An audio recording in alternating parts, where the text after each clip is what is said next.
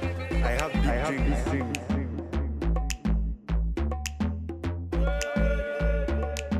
I'm Bobby Colade. And I'm Nikisi Serimaga. Nikisi is a filmmaker. And Bobby's a fashion designer.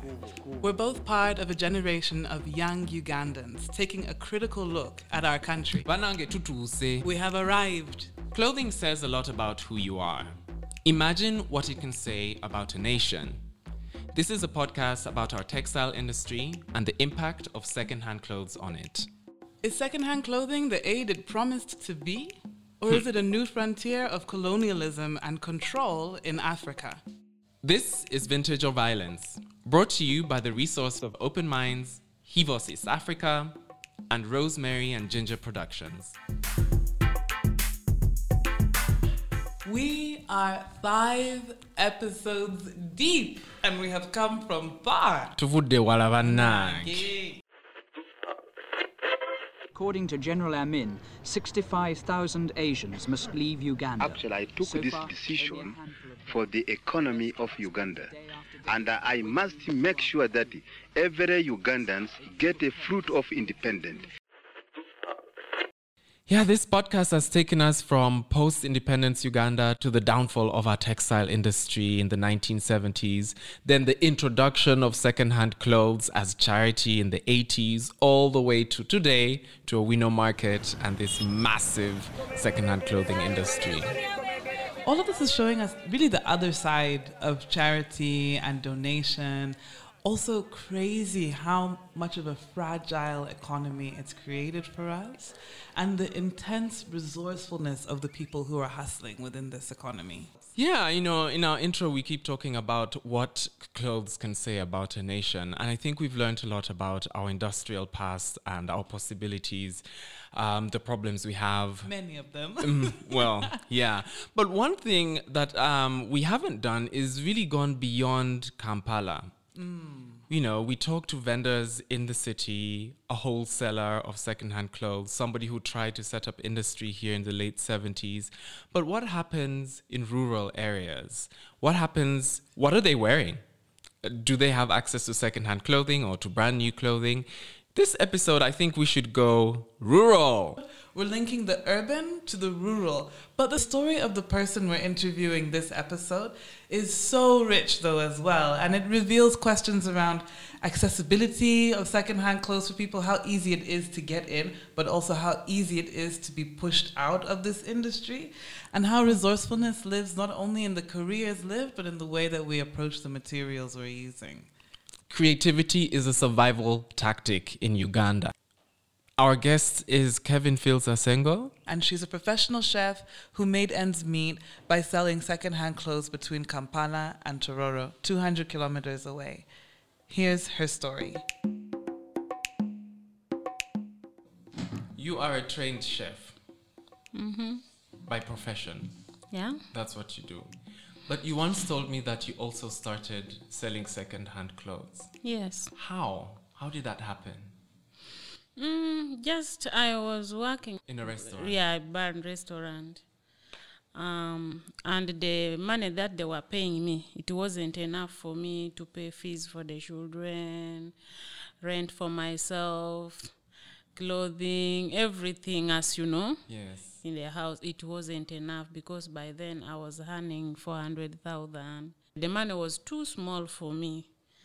and I had to sit down and say, What can I do? Not ask anyone. I just woke up when I got the salary. I didn't have food in the house, but I said, If I buy food, the money is not enough to start the business. You didn't have enough money to take care of the children. Yeah. You tried to find a creative solution and you, you found it in clothes. Yes.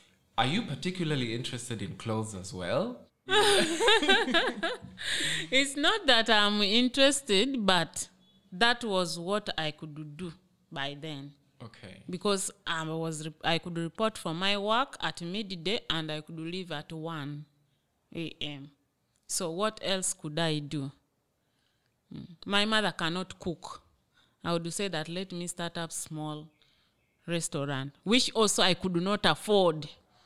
And clothes, at least I could afford it. Why couldn't you afford a restaurant? In, Restaurant, it's expensive to start. It would ask me to buy shares, buy saucepans, buy the the gas, it's, the charcoal stove, blah blah. How much is that? What was your starting capital for this clothing business? I started with 270 for only clothes. Now, if I calculate with the other things I did, maybe I ran up to 600. 600. Yes. And you wouldn't be able to start a restaurant with 600,000. It cannot. It couldn't. Okay. Yes. So this was the solution. Yeah. But how did you So- have the idea of even starting the business? Had you seen other people doing it? Did you know of did you have friends who were in the business? The fact is that no one told me. I used to see people selling clothes, but I I didn't know how much are they selling. How, what is the profit? The ben- I do I didn't know, but this was just me. I sat down me alone and I thought that if I sell clothes, even if I am buying it at, for example, even if I'm buying a cloth at 3,000 here and I'm selling at 7,000, there is something. There's a profit. Yes. So tell me, how how was your first day? How did you start? Owino is a big market, as Yes. we all know. Yes. You can't just walk into the market and say, "Oh, today I'm going to sell secondhand clothes." There has to be a start. I had confident for myself. That Okay. was first. Yes. I had confident that I will do it and I will make it. I will manage. So I just woke up one day. At, I got salary like today. So the next, like tomorrow morning, at five, I was in Owino Market. Because I used to go and buy clothes for myself in Owino Market early. Because you have to go early, you come back and go for work. So I knew by five Owino is open. So you you kind of knew your way around the market already. You, you knew where not to so go. much not so much that is the fact Okay. You know, I've I've been going to a window market my whole life as well. uh, but before, when I was a teenager, I used to go, you know, with with an with an uh, an elderly person who would Yeah. guide me around. Yeah. And now, as an adult, I go there also, but Yeah. I rarely go alone. And a window market is a lot. yes It's a lot, yes and sometimes I get overwhelmed. But how how did you feel when you were going there for the first time to start a business? Were you scared? i wasn't because i had already known the story of owino i went knowing that owino they cut people's bags owino they can grab your phone so i went knowing all these things because that word is everywhere once you are in kampala here they will tell you when you're going to owino be careful yeah. bag you so I was aware of all that. So when I went for the first time, you know, I'm fan of covered shoes.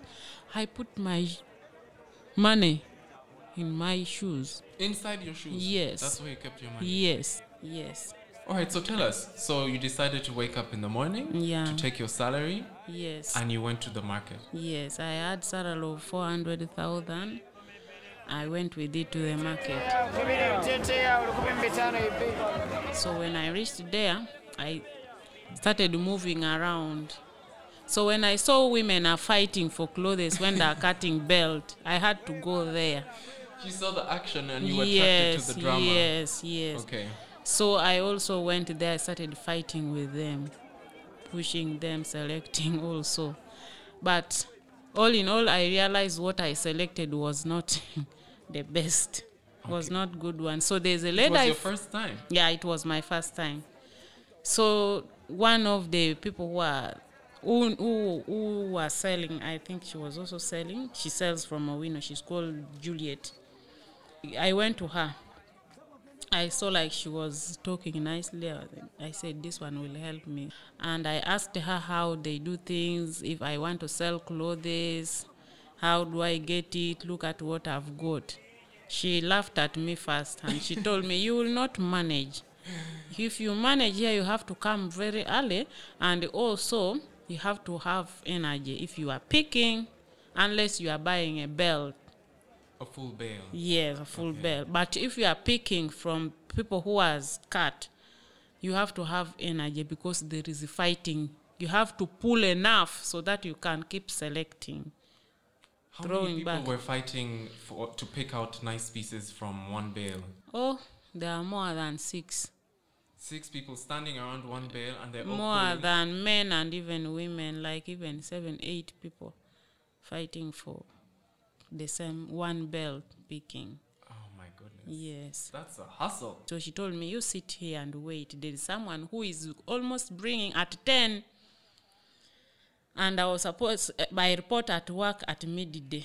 So I was like, in time, time. So she was like, You have to be here.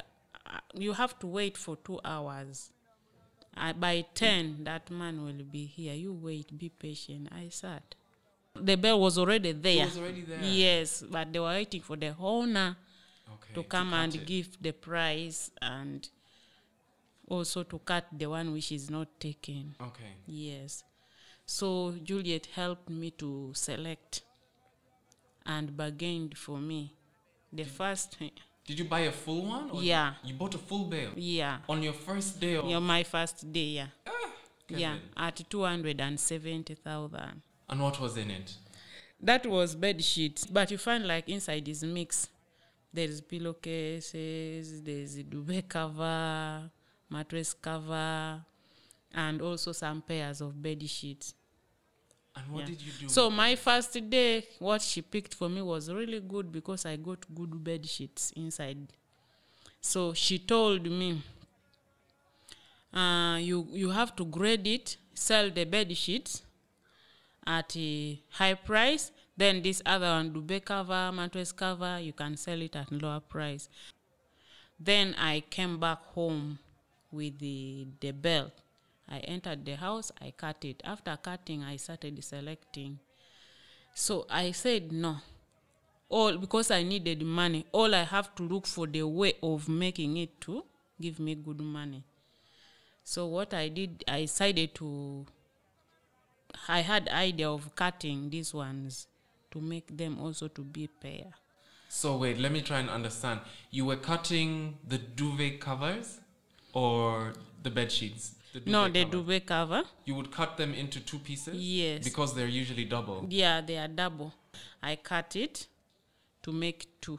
You make bed two sheet. pieces? Yes. So you use one duvet cover to, To make a two pair. pairs, two One bed sheets. pair, yeah, two Okay. bed sheets. One duvet cover for two bed sheets. Bed sheets, so yeah. you're doubling your income. Yes, that's what I used to do. So what I could do, I would first select because some some are, some of them comes when they are pair. Some of them find they are not matching. I have to look for something which can match this one to make also a pair.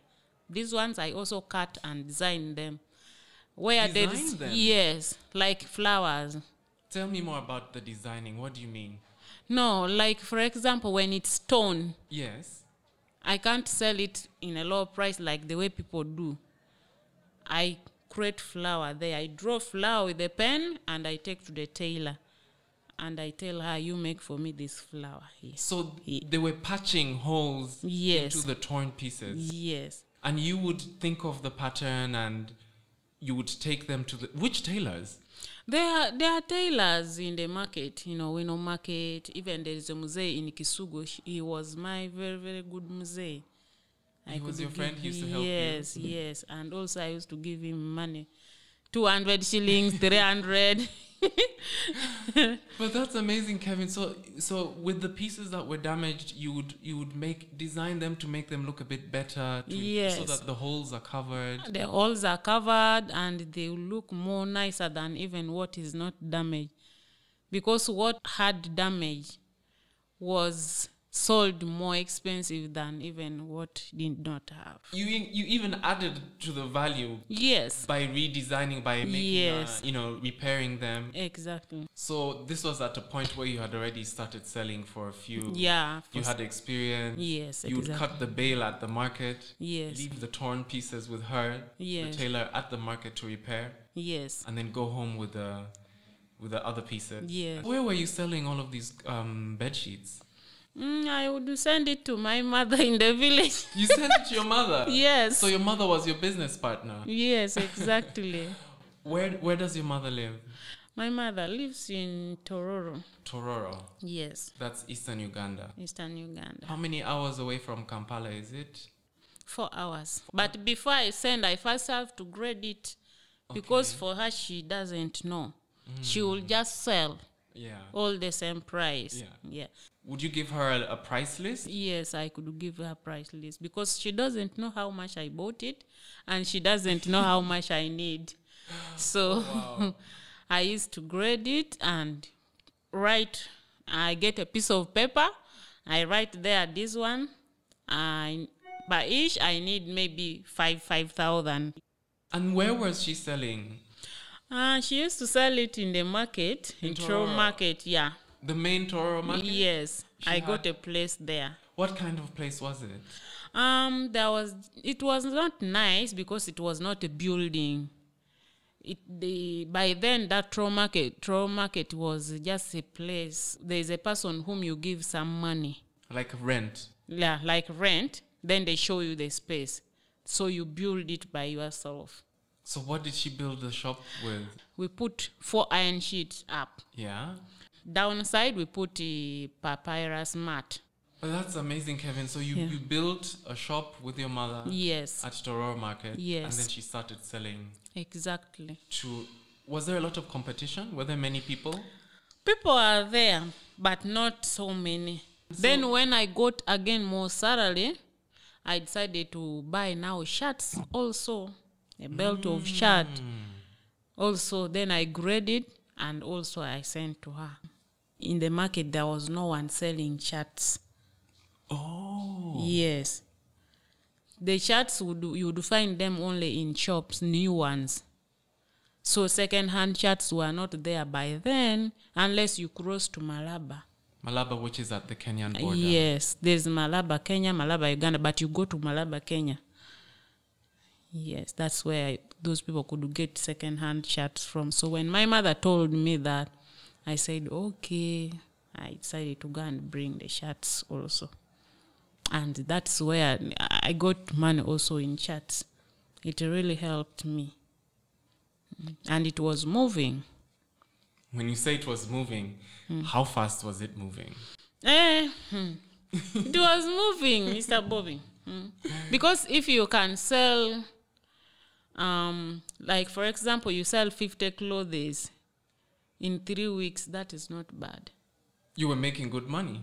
Yeah, not so good, but according to the situation that I was, Yeah. it was better. How many years did you do this for, Kevin?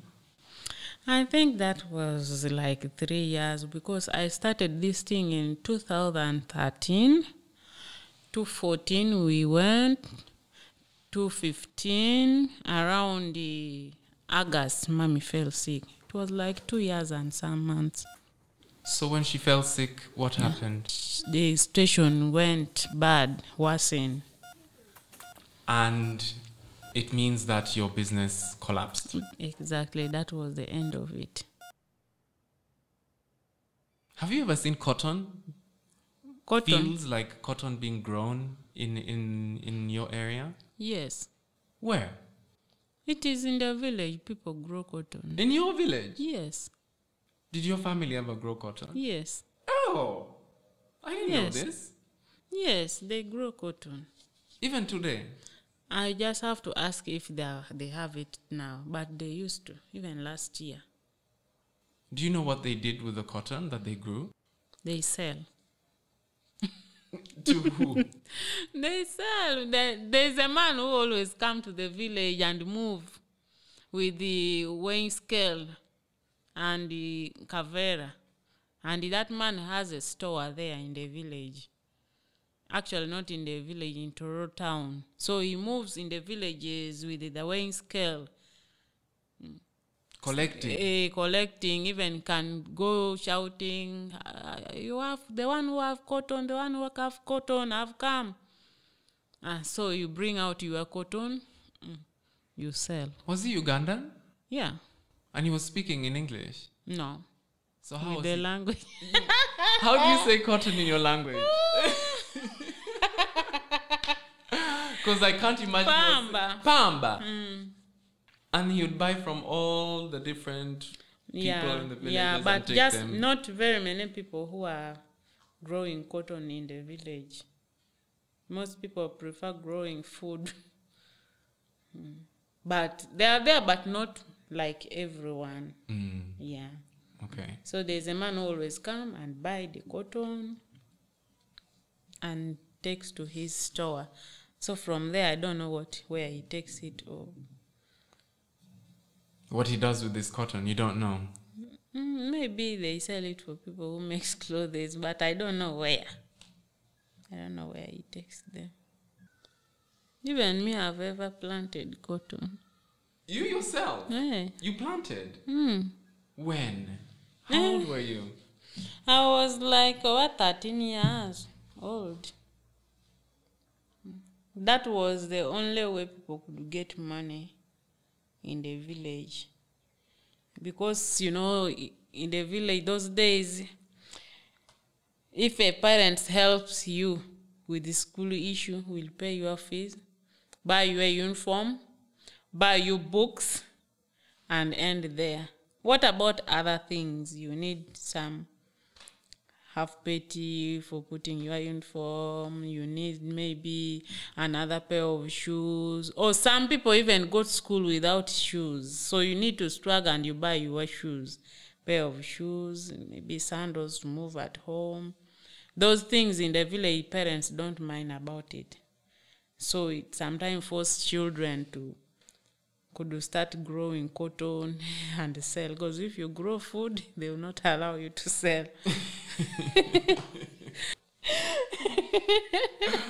But cotton. Yeah, so you grow cotton because cotton they will not eat. It will be there. So sell, grow it, sell it. Even if you get your five thousand, it's enough for you to buy your plastic shoes of three thousand, half pet of two thousand. Mm, you are very big at school.